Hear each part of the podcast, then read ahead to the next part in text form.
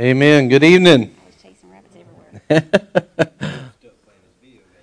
There's uh, it's good to see. You know, I was um, tonight. Y'all have a message that is hot off the press because literally Nicole was like, uh, "I could use some notes so we could put them up on the slides." I was like, "I could use some notes too. That'd be real nice." I, I knew the topic and I knew it was going to be great. You're in for a treat tonight, but I didn't know I didn't know all the notes, and so I man, I was finishing them up. You can find those right now if you go to uh, boomerangchurch.org slash notes. If you have an iPad or a phone, you can pull those up and have those notes to look at. Uh, all that stuff, it's there to help you. You don't have to do that, but uh, it's always there for you to pull it up, and, and we can get them to you if you ever need them. But most of the time, they're on the website.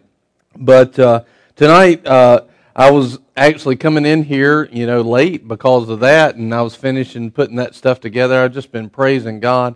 And I've been seeking Him all day long just to ask Him, Lord, what do you want to talk about tonight? Most of the time, what we like to do is kind of uh, tack on to whatever we've been talking about on Sunday, or at least we've been trying to do that a little bit more. Not always. We're just led. We let the Holy Spirit lead us.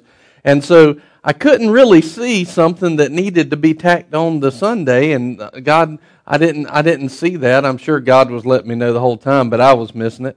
And uh, then about about an hour and a half ago, it all hit, and I went, ah, I know what it is. And as soon as He showed me it, I, I thought, man, this is going to be awesome. So tonight, I was coming in a few minutes late, and man, how awesome is it to have to find a parking spot? I was, I was like, praise God, there's a bunch of cars in the parking lot. Amen. I'm pulling in. I'm like, where am I going to park? There's people all. Anyway, so hallelujah. I like that. So good to see you all. Good to see anybody who's watching the archive or live stream. Welcome. And uh, uh, anyway, we're talking tonight about avoiding deception and the unknown avoiding deception and the unknown. And uh, Father, I just ask that you would open up our eyes tonight. Lord, let us just walk in the fullness of your light and nothing short of it. And we praise you for it and we thank you for it in Jesus' name. Amen. Amen. I just, I encourage you right now, open up your heart. Let the Lord speak to your heart right now. As we get into this and the word starts pouring out, Open up your heart so that the seed of the word can be planted inside of you so that it, it can produce fruit. Amen? Amen. So let's turn to Isaiah chapter 60 and verse 1. This is the scripture that we've been using in the Be the Light series. You can see this is not just a series for this year, but this is a theme that will be ongoing for all the rest of this year is we have to recognize that Jesus was the light but now in this earth, you are, through Christ, the light. You are the light of the world. And that every believer is the light of the world. Jesus said that. That's red letters. But then he says this, and, he, and in Isaiah 60, he says, Arise, shine.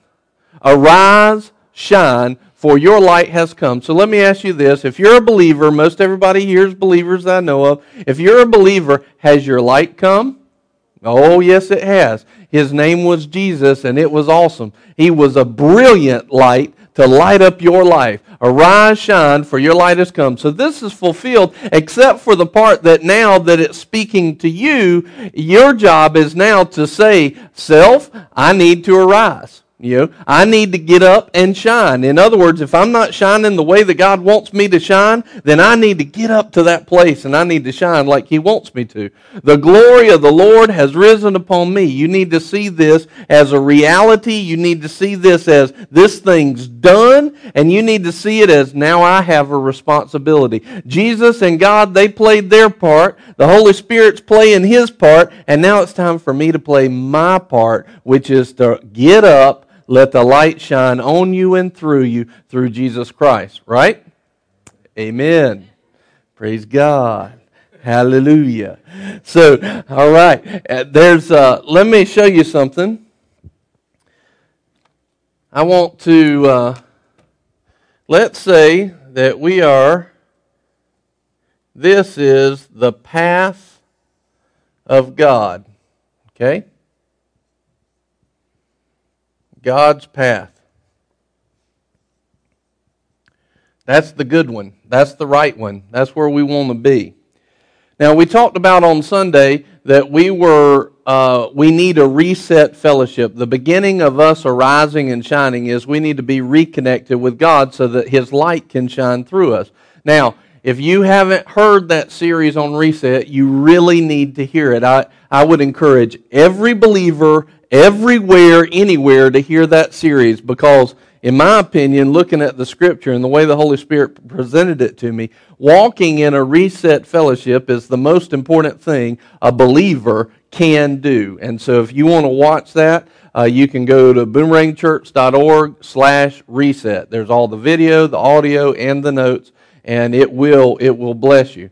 But here's something that we learned in that series, and as this is that as much as we want to be on God's path, it became very evident that at the beginning we got off his path and we have we're still like down here in 2015 we are still not on this path. This became very very evident that we're not on this path. Matter of fact let me do this because green is go and we have been in the red and uh, not not good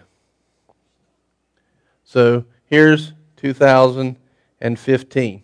Now, this became very evident that we were not in the path that God had. He had something laid out that was awesome. He has a path for us, but where we have been at, the church as a whole in this time, it's not been on God's path. Now, we laid that out in that series. We talked about some. It became very evident. I'll give you some examples of that right now.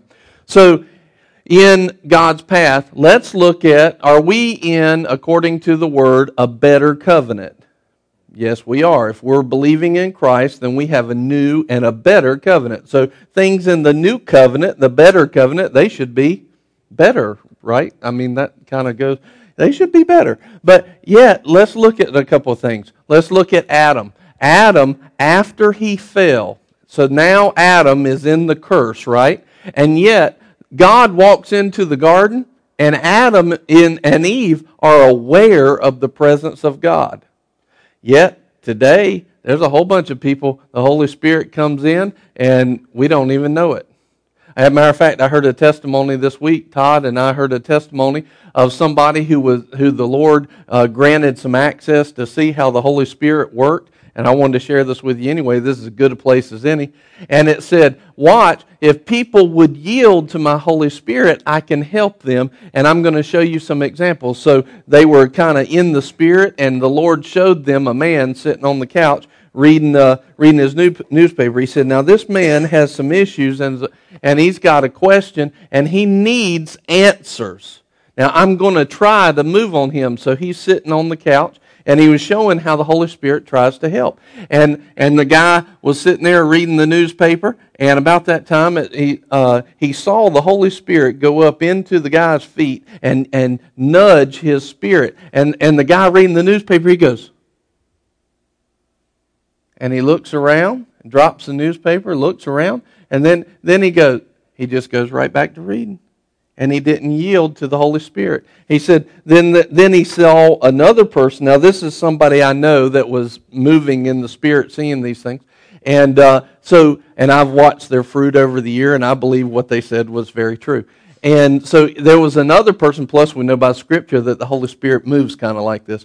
And so there was this lady, and uh, she was washing dishes, and uh, Jesus was talking to this guy and he said, You know what? He said, This lady's got a bunch of problems and she needs help. And she's sitting there and she was singing praise to God and washing dishes. He said, I'm going to try and help her and ask, answer her question. Holy Spirit comes on and he, and he comes up. He, he nudges her spirit and she goes, She stops washing dishes and looks around. And then just goes right back to washing. If she would have just said, What do you want, Lord? If she had just yielded her spirit to the Holy Spirit, it could have helped. But a lot of times, we don't even recognize the Spirit of God because we've been walking here thinking we're walking here. We think we're walking on God's path. We think we've got all this stuff down. And we see the average Christian existence and say, even the best ones, we say, I think that's awesome. But I think some of the greatest Christian experiences and Christian people that we see are still walking like right down here. But most of us, we're not even close to what God's called us to.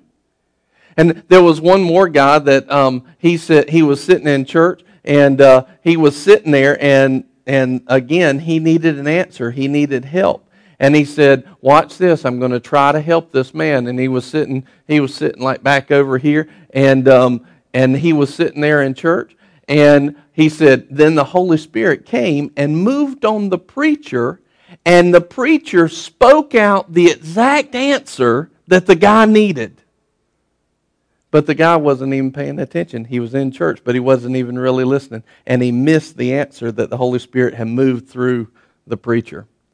If we would yield ourselves to the Spirit of God, that would be awesome. We could move into so many more blessings and we could help not only ourselves, but tons of people that are around us. But the problem is, a lot of us don't even recognize that God wants to be that real to us because we've been walking on this path, lower than what actually God has planned for us. So another example is uh, is Cain.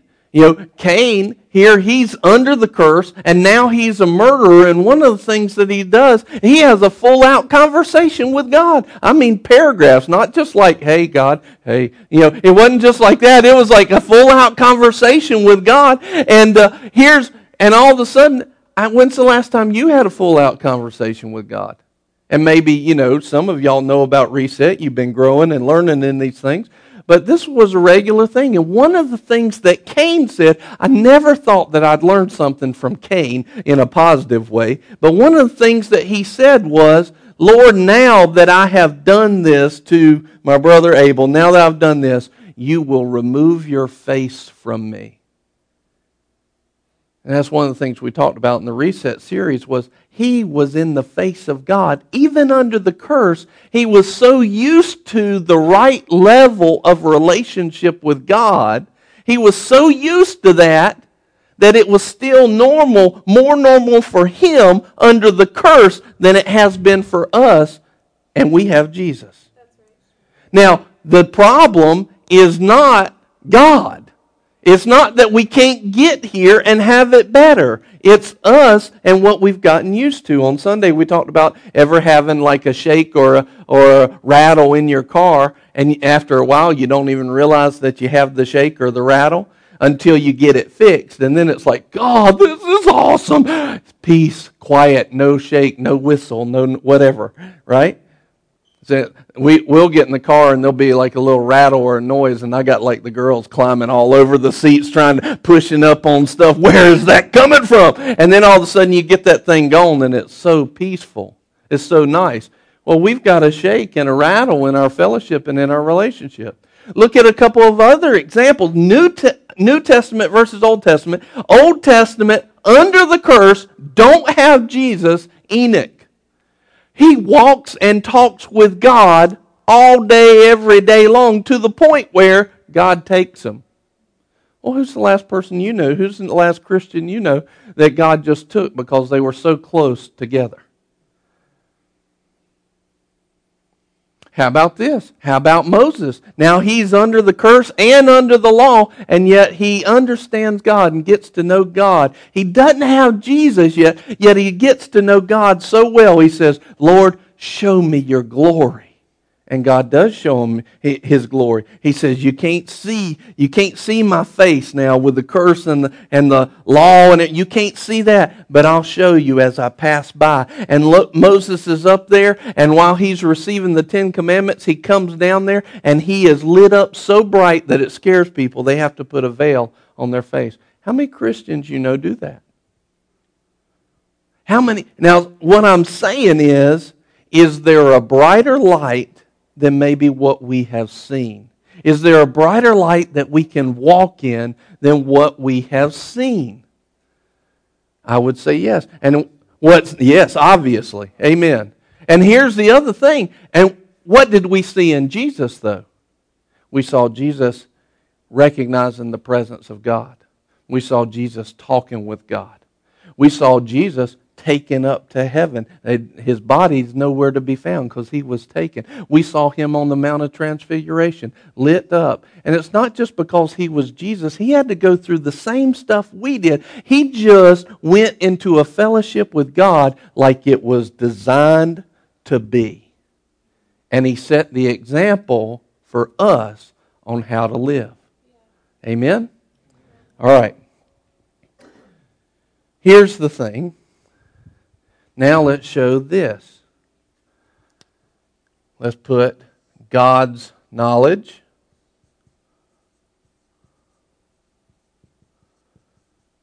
Understanding, wisdom.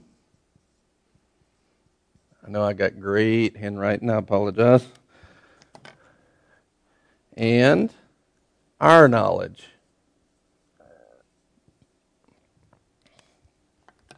Now, there's this gap between here.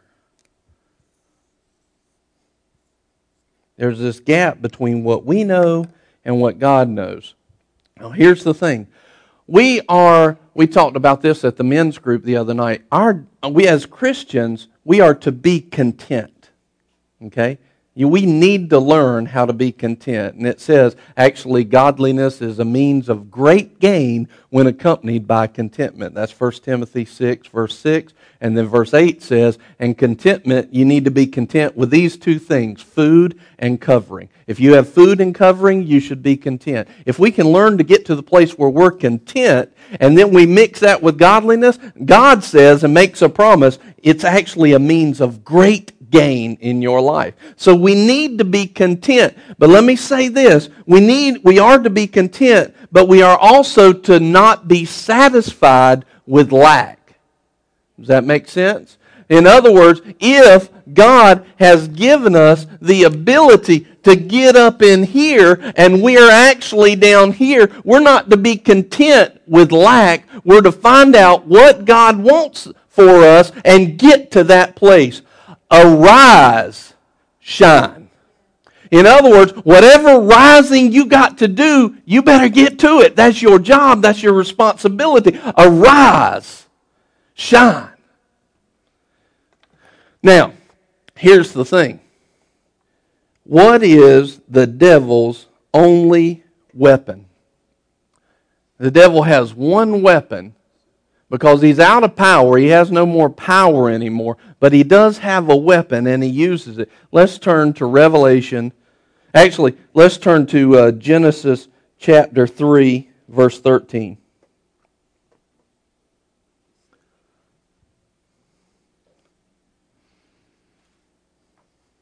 Genesis chapter 3, verse 13 says this The Lord God said to the woman, What is this you have done? And the woman said, The serpent deceived me, and I ate.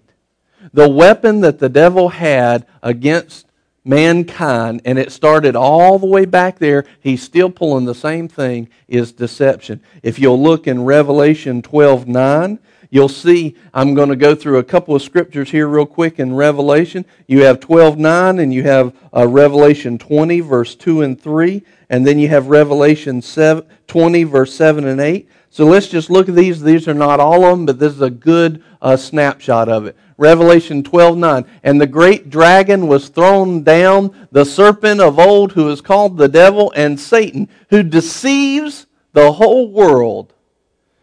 And he was thrown down to the earth, and his angels were thrown down with him. What does he do? He deceives the whole world. Now let's look at the next one, Revelation 20, 2 and 3. And he laid hold of the dragon, the serpent of old, who is the devil and Satan, and bound him for a thousand years. And he threw him into the abyss and shut it and sealed it over him, so that he would not deceive the nations any longer until the thousand years were completed. After these things, he must be released for a short time.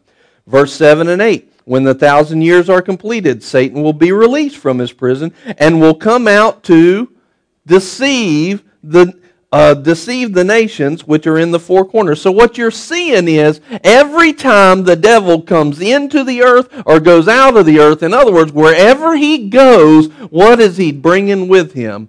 Deception.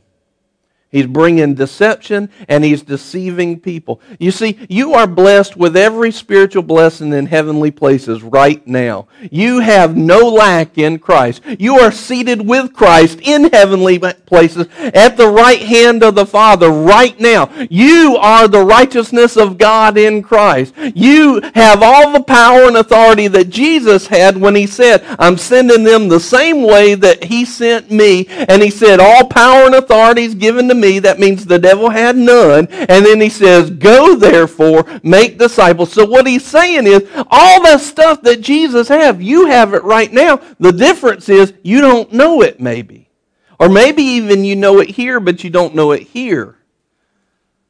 You don't know it in your heart. You know it in your mind. Maybe you have you know about the facts of it, but maybe it's not full revealed truth to the heart of who you are yet. And so that what the devil's done throughout the church and throughout the world is he keeps telling them how bad they are and how much sin they got and all these other things. And, and he keeps pulling the symptoms up on them and telling them they're not healed and telling them that they're, they're a bunch of dirty, filthy rag sinners, you know. And he tells them all kinds of everything else and we've just been eating it. And then you got preachers that'll stand up under the condemnation that they've been deceived in listening to this filthy rascal, and they'll get up here and tell you how bad you are too. And then it sounds like, like God's backing up what the devil's saying, and he is not.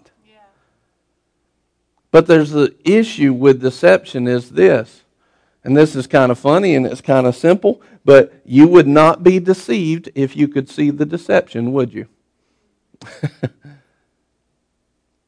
if you could see the deception, you wouldn't be deceived. Now, I know that's simple, but think about it. In other words, how long can you walk in deception if you don't start opening your eyes?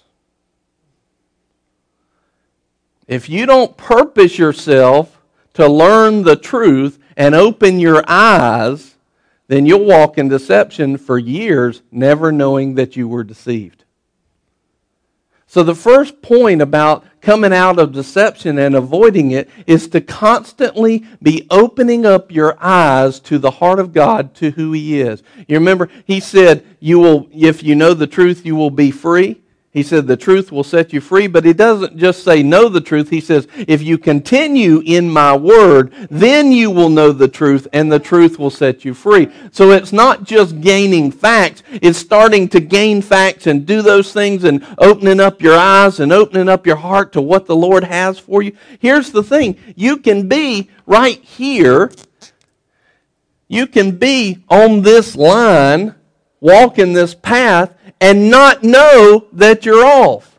You know, you get so used to the rattle, you get so used to the curse in the world and lack of knowledge that you don't know there's a greater and easier way. And so the first part of us walking out of deception is recognizing, you know what? On some level, I guarantee you, I've been on this path and my knowledge does not equal God's. And when we start to recognize that and we start to, to realize that and judge ourselves correctly and say, oh man, you know what? I don't know everything God knows. In other words, let me, let me put it this way Is God likely to do something you don't understand? Is God likely to pull something out you have never heard of, or at least you think you've never heard of it? So, in other words, for us, when we get to the place where we're like, oh, I know God wouldn't do that, or I know God wouldn't do that. I know He wouldn't. I know He wouldn't make somebody shake under the power or something like that. Says who? That's not written in there as an absolute, so you can't say I know He wouldn't. So, in other words, there's all kinds of things. Well, I know God wouldn't do this. What's the key to all of this is starting to get to know God so well that when the devil tries to pull the shades down over your eyes, you're like, uh uh-uh, uh, I know the truth. I know his nature. I know who he is. I know his love. You know, one of the huge things that we need to know and recognize is that you've got all of the Old Testament, and in, in the Old Testament, it looks like God's just going around zapping people, wearing people out, stomping on people, and, and just being rude, crude, and obnoxious to them. And then you got Jesus coming in, and he's like, Forgive them, for they know not what they do. And, and it's like, all right, some people want the God that's like, ah. you know, they really don't want that because if they were that way with them, you know, they'd be in trouble. But it, and then some people want, oh, Jesus, you know, and uh, they, they want that kind of Jesus. And then, but they don't realize that it's really kind of a mix of both. And, but what you see in Jesus, you don't just see him as merciful, you also see him whipping the guys out of the temple, right? And that was right to do because he didn't sin. So somehow that was right. So there's, there's, a, there's a holiness. There's, there's something to be said for doing things right and not just, not just letting sin run rampant, but doing something about sin and making changes and making, making exceptions. But we do see in Hebrews, I think it's 1 3, we see that Jesus was the exact representation and nature of God. So we really need to know. In other words, Jesus was the completion of what you saw in the Old Testament. That was there, and it's there for a reason, but you see the whole nature of God in Jesus. You see him forgiving the adulterous woman. You see him on the cross when he could have spoken to all these angels ready to come down. And these guys are mocking him, saying, Father, forgive them, for they know not what they do. So you see the heart of God in Jesus, and it's very important. So the first part of deception is to say, you know what? I don't know everything God knows. You know, he says this. He says, I'm going to be able, I'm, I'm going to do more, exceedingly abundantly above what you ask or think. In other words, He's going to, our, what our thoughts are is here of what He's going to do just to bless us. And He says, I'm going to go way far. And, and here's the thing when we get to the place on this earth where we can imagine pretty high, He still says it's beyond what you can ask or think. So while we're in this body and we have this fleshly mind and we're limited by that, it's always going to be above and beyond. So we're always going to have some pieces that are unknown. We don't want to have deception, but then there's also some things in God that are unknowns. And some things we, we need to learn and some things we don't, is okay. It's kind of like, if God showed me the unknowns about what it meant to pastor before I started pastoring, y'all might not be hearing me tonight, right? I, I, might have said, no, that's too much. I can't take that. But yet, at the same time, you might have, if now, if he told me, I'd be like, yeah, let's do it because I've grown in revelation in things I should know. So there's several kinds of unknown, at least those two kinds of unknowns. One is good and one is bad. If God's paid for you to have it and paid for you to have wisdom and knowledge and revelation of it, then we need to get that knowledge. We need to. Look, let's look at this. Let me ask you this question. Does God want us in the know? Does he want us in the know? Are, are we supposed to be tracking along with God, or is that just his business? In Ephesians 1, verse 17 through 19, it says that the God of our Lord Jesus Christ, the Father of glory, may give to you a spirit of wisdom. Now, he's praying this by the Holy Spirit. The Holy Spirit's inspiring these words as he's writing this letter. And so the Holy Spirit's saying, Look, I'm praying that you will have a spirit of, of wisdom and revelation and knowledge of Him. That's pretty powerful stuff. In other words, he's praying that this gap will be removed. That your knowledge and wisdom and understanding and revelation of God will, will be removed, that you will get to know him. All right? And then he says this. He says, verse 18, I pray that the eyes of your heart may be enlightened, so that you will know what is the hope of his calling. That is awesome stuff. What are the riches of the glory and listen to this, of his inheritance in the saints. In other words, you, you have an inheritance. And what Paul's praying right here for the church of Ephesus is, I pray that you learn what it is. I pray that you go to the meeting with the lawyer and hear the truth about what God left for you. I pray that you find out what Jesus paid for in his death so that you can live in his life. I want you to understand what your inheritance is. And what is the surpassing greatness, not just greatness, but surpassing greatness of his power towards us who believe. This is awesome. What's God, through the Holy Spirit, having Paul pray? That we would close this gap without any question whatsoever. The things that God wants us to know in this time, that we would know. That we would know what our inheritance is. That we would have wisdom, revelation, understanding. That we would know. Amen? That we would know that inheritance. He says in 1 Corinthians 2:16, "For who has known the mind of the Lord that he will instruct him? But we have the mind of Christ." This is a statement. This is a confession. This is we have it. You know, there's a lot of people that they haven't known what the Lord was up to. And and Jesus said this, you know, I no longer call you slaves, but I call you friend because a friend knows what his friend is about. He knows what he's doing. And he's saying, We have a friend, and we have in that friend the ability to know the mind of Christ and what he's up to. This is an awesome statement.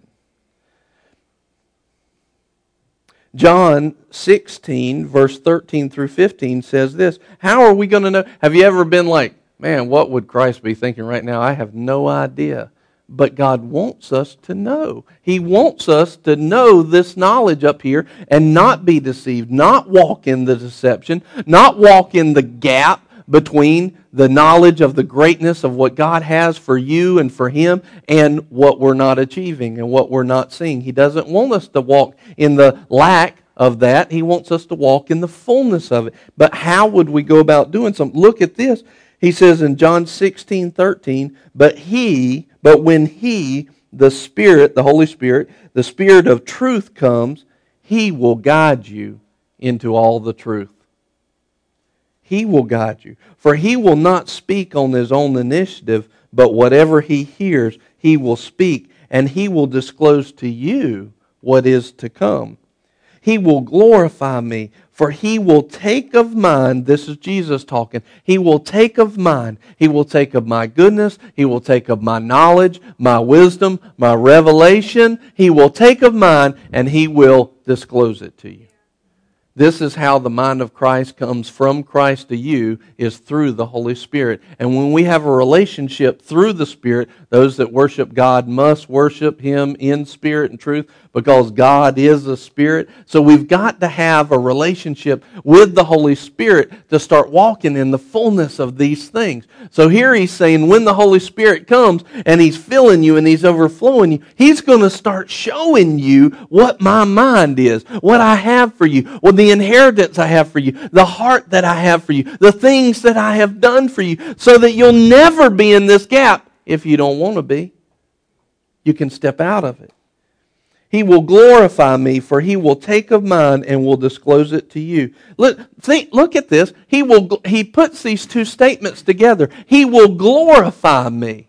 In other words, the Holy Spirit is glorifying Jesus as he takes what Jesus has and gives it to you.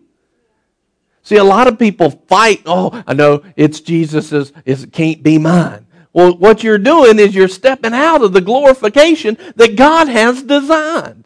He's designed you in His image to receive what He has, and through the Holy Spirit to disclose it to you so that you can now walk in it. So that you've got a whole bunch of little Jesuses all over the earth doing what He did. And not now what's happening to the darkness?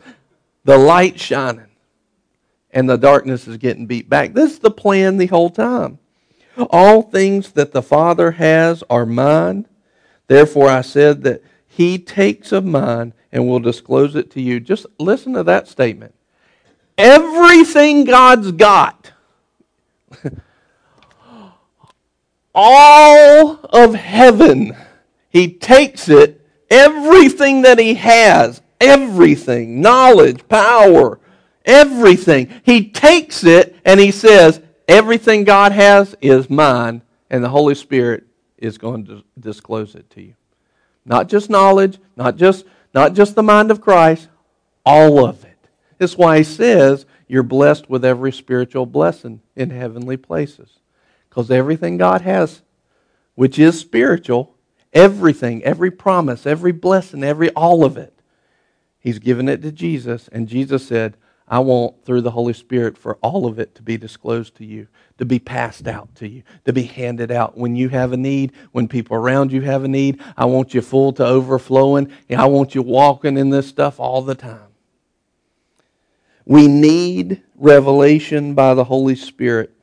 Now, revelation can come several different ways. How do we stop walking in that deception? How do we start opening our eyes? We need revelation by the Holy Spirit. One of the first ways is we get into the Word. We start reading the Word. We start seeing who Jesus is. We start seeing who the Father is to us, what He wants to be that Abba Father, Daddy, Daddy, the Father's heart that He has for us when He could have left us all alone, but He didn't. We start getting to know Him. We get into the Word and we start finding out. You know, He didn't take the adulterous woman and say, Are you going to sin anymore? You know, no. Okay, then, then straighten up and then I'll love on you. No, he said, I'm going to love on you, and that love is going to empower you to go and sin no more. We, the church, a lot of times, and religion has flipped that around backwards. You better get straight before you walk in this door. No, you walk in this door so you can get straight. That, that's just it. So you start learning these things about who God is so that you can walk in what He wants you to have. We need the Word. We need revelation. It comes by getting in the Word. You know, you can read a word, you can read a scripture over and over and over again, and it's just like, oh, yeah, I've read that before. And then one day you read it, and it goes, boom, you know, ding, light bulb. And so now you have revelation in it. Uh, now you get it. It's in your heart. Now, now that word, that scripture has become what's known as rhema. It says faith comes by hearing and hearing by the word, by the rhema. In other words, I, that scripture has come alive to me now. Now it'd be hard for the devil to take it. Now, when I use that scripture and I stand on it, it's alive to me. It's powerful. And so that's why we get into the Word. That's why we have preaching. Also, it says this it says, How can they hear and how can they have faith unless it's preached to them? So, a lot of times, the Word and the revelation of the Holy Spirit doesn't just come from you reading the Bible only or just being in prayer. Both of those are great things. All of them are, are equal in a way, but it also can come by somebody saying it, like tonight when I said who you are in Christ and that, that God's everything is Jesus and He wants to disclose it to you. Maybe inside of somebody tonight or somebody hearing it that went, What? Praise God. What? For real? You know, uh, maybe, maybe now they'll believe it when they ask God for something because it's come alive in them. So we need revelation by the Holy Spirit. It can come in a multiple multitude of ways. We just got to make sure that we're doing the things that we need to do and opening our eyes. How do we avoid deception and the unknowns? All right, Lord. All right, Brian, I hear what you're talking. I hear I hear you got my attention. But how do I move and I stop getting deceived? How do I do that? How do I stop? Well, the first step is what we've already talked about. You start to get to know who God is. You start to get to know Him. You start to get to know His heart. You get in a revelation of Him. You start walking on His path, you know, and no matter where you're at, it doesn't matter if you're way down here, if you just make a decision and it's a heart decision, you can make that turn straight back up to get on His path. It's just a decision to get in fellowship with Him the way that He's designed it, to walk with Him the way that He wants. He wants to love on you, He wants to be a part of your life. He wants to, to uh, feel the need and feel the lack in your life. He wants to, but we haven't let Him because we keep making it's like you know, the Lord will say, hey, I want you to go, you know, and, and uh, I want you to go and do this. And we're like, and our flesh will say, but over here is something really, really cool. And I, I really want to feel that I'll do that and then I'll come back. No, it doesn't work like that.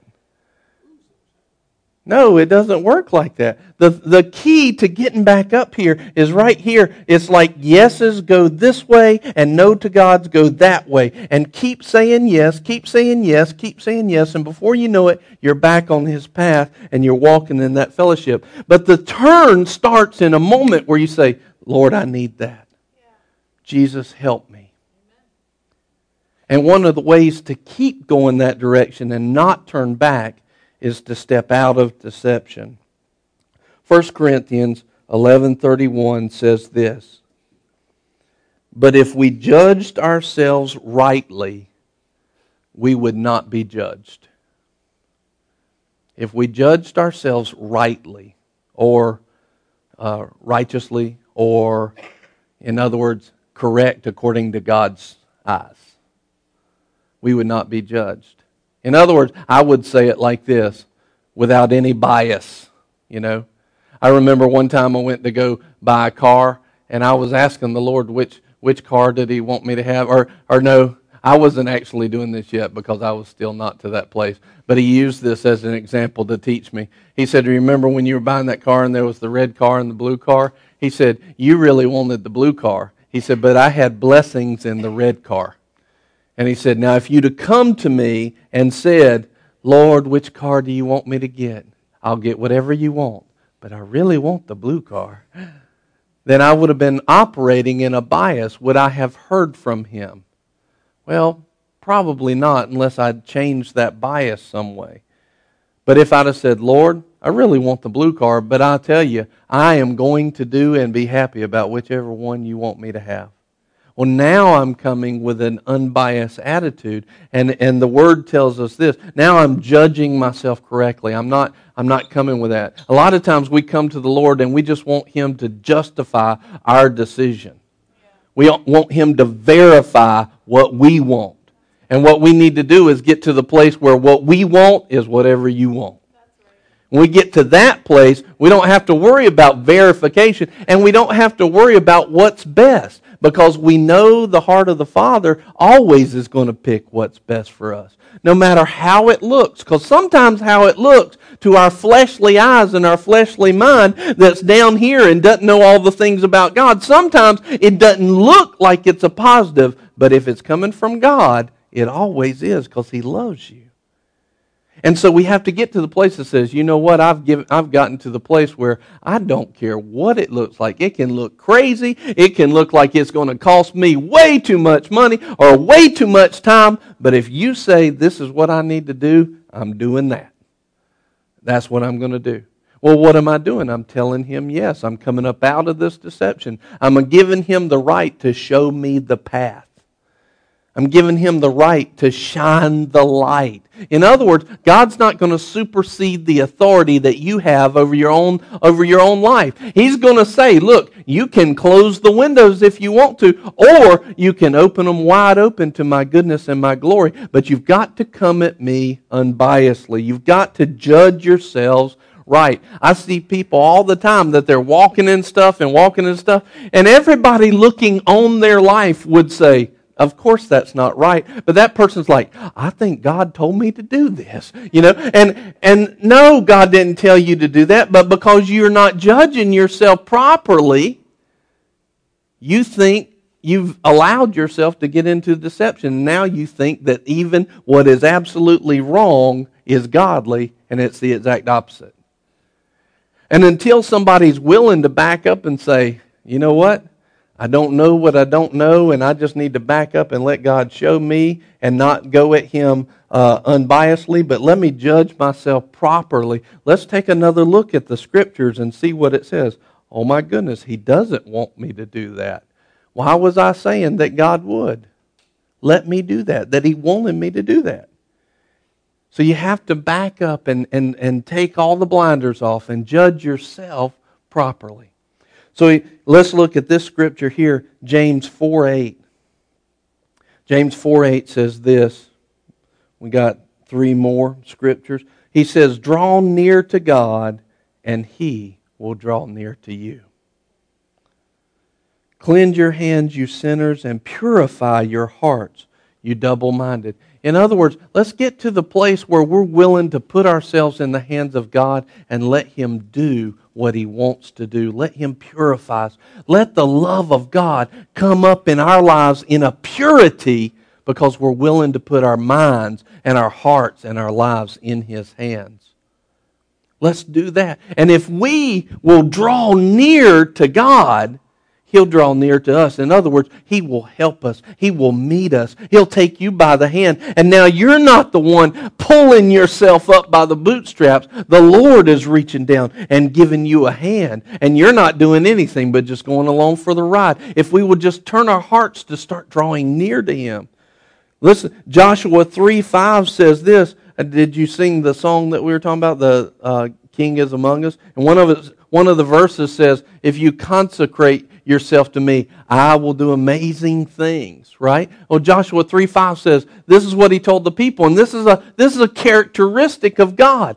Consecrate yourselves or separate yourselves. Make your ways holy. In other words, don't judge yourself rightly and then do the right things for tomorrow, if you do this, the Lord will do wonders or the Lord will do amazing things. How many people would love to see God doing amazing things in their life? Not just like, oh yeah, it was God, you know, it showed up, it was kind of cool, you know.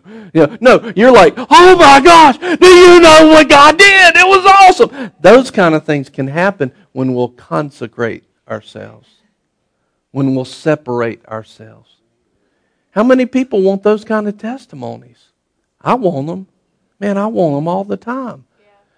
But the choice is ours. We can either draw near to Him or not. We can either judge ourselves or not. We can be biased or unbiased when we come to Him. We've got to make the decision and make the choice. I'm going to start making good decisions. I'm going to start telling Him yes and never telling Him no. And make it on the little things, the little decisions too. Well, that's just a little thing. I'll get that later. No, no. Right now, if it's little, now's the awesomest time to make that thing happen. That's a real word, awesomest.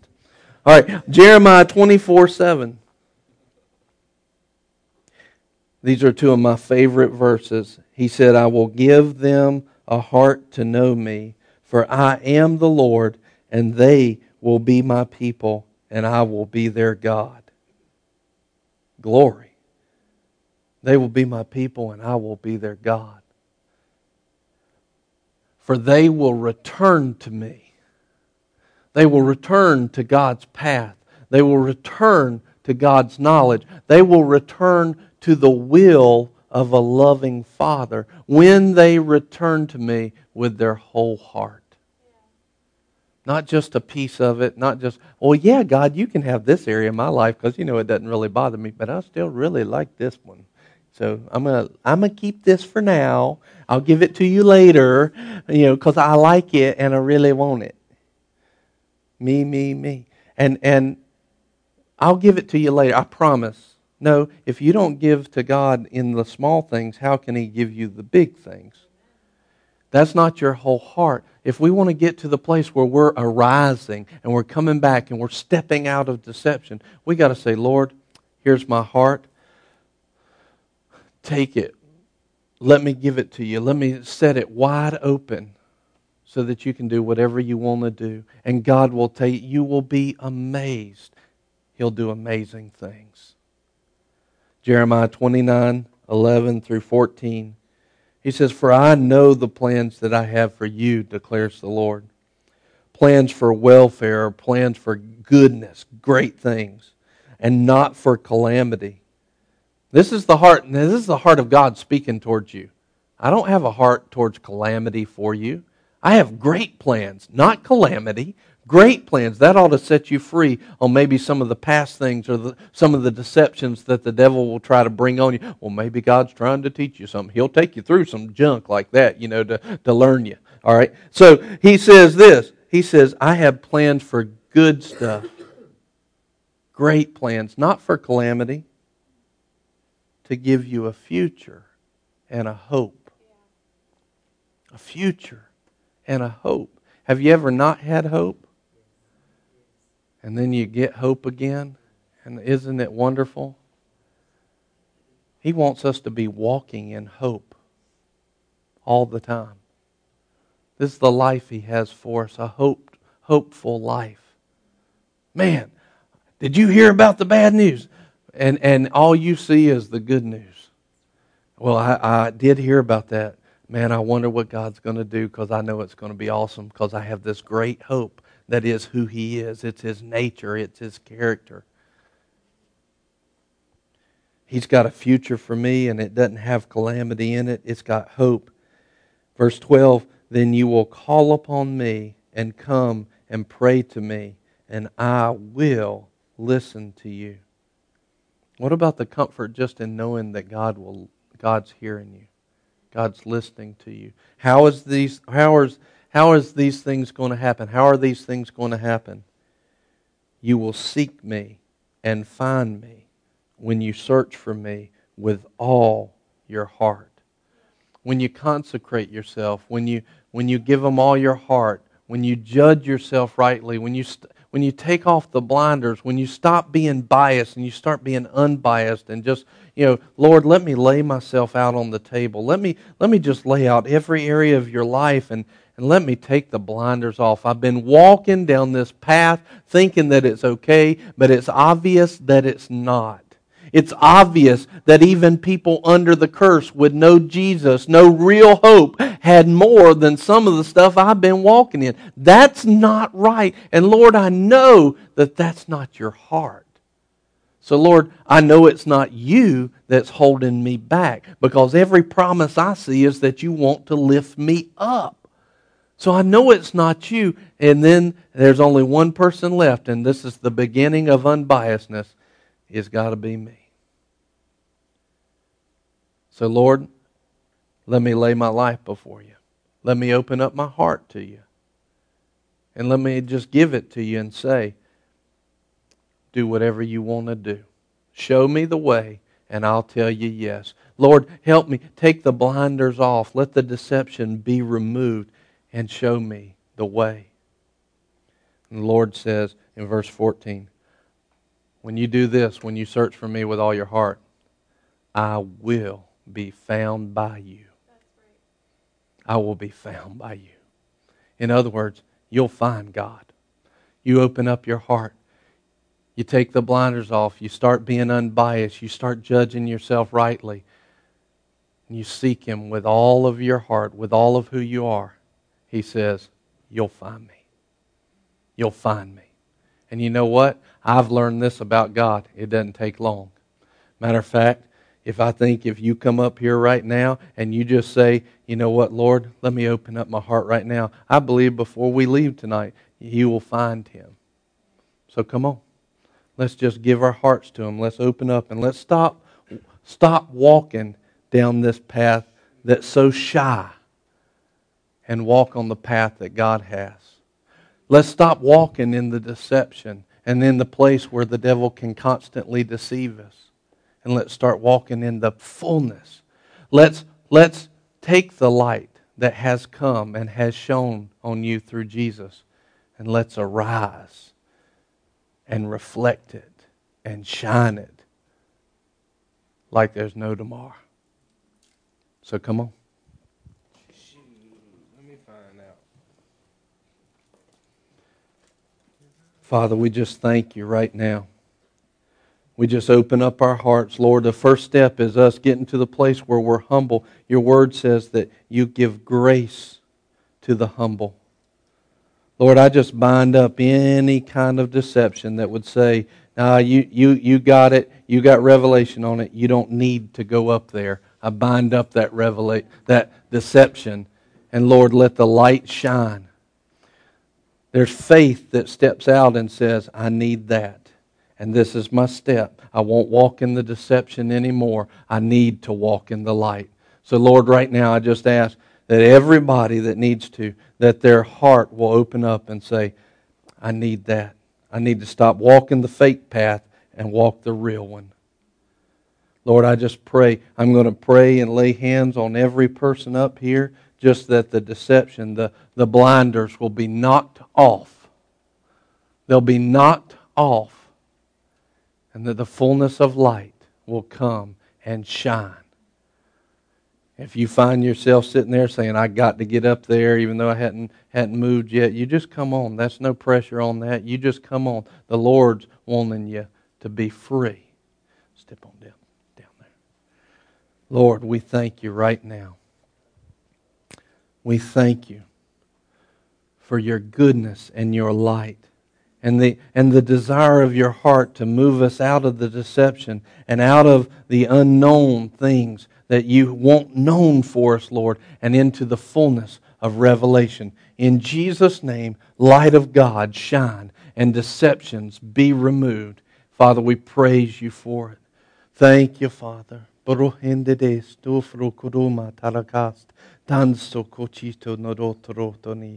Lord, thank you for removing in everyone veils of deception, removing the blinders and the shades that the devil has tried to hold on lives. And Lord, let the hearts be open for everything that you have, for every promise, for every piece of life and light, that it can be received in full in Jesus' name. Thank you, Father, for the veil being removed and the light shining in new ways. Lord, thank you for filling them up. Thank you, Father.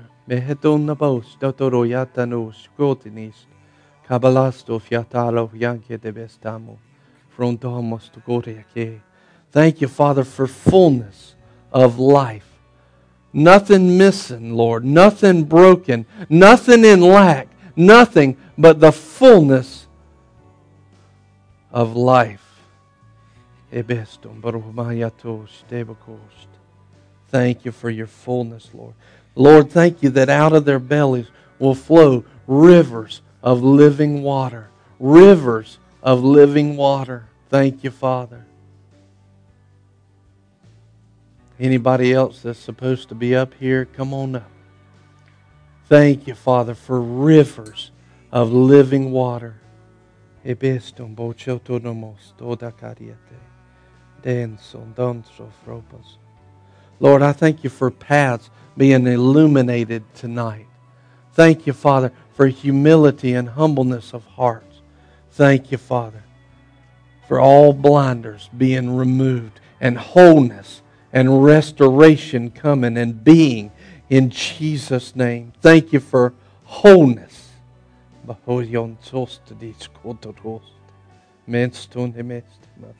Thank you, Father. Thank you, Father.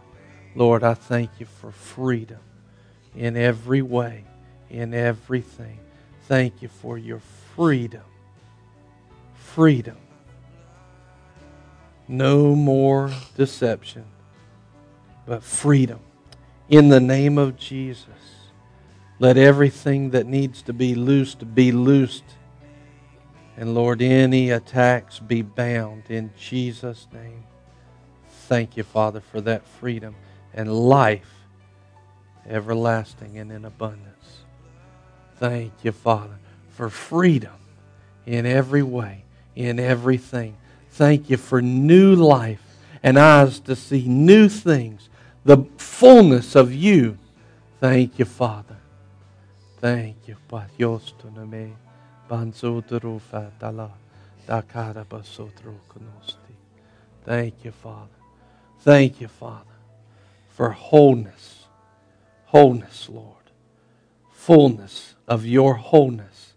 Lord, I thank you that you are opening his eyes, that you're removing the ceiling that the world has kept on his head, that you are breaking through and busting it out so that he can step up with you. Draw near to God, and He will draw near to you. Search for Him with everything you got. Continuously put everything you have in front of Him. Lay yourself open in front of Him, and He will turn it into beauty. He will turn what areas that have been dull and so wrong and so backwards and so uh, just black, and He'll turn them into the brightest of light. He'll turn things that were dark and turn it into beauty. You are His workmanship. You are His craftsmanship. And His artistry is beautiful. And what He's got planned is a masterpiece in your life. Thank you, Father. Thank you for wholeness. Thank you, Father, for wholeness in everything.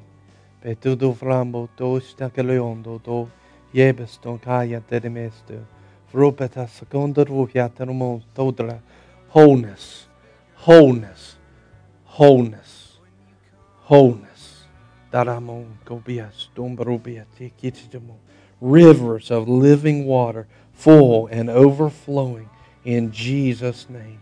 Full and overflowing in Jesus' name. Filling and advancing and empowering and enlightening. Thank you, Father, for your goodness and your mercy. Your goodness. Anyone else? Anyone else?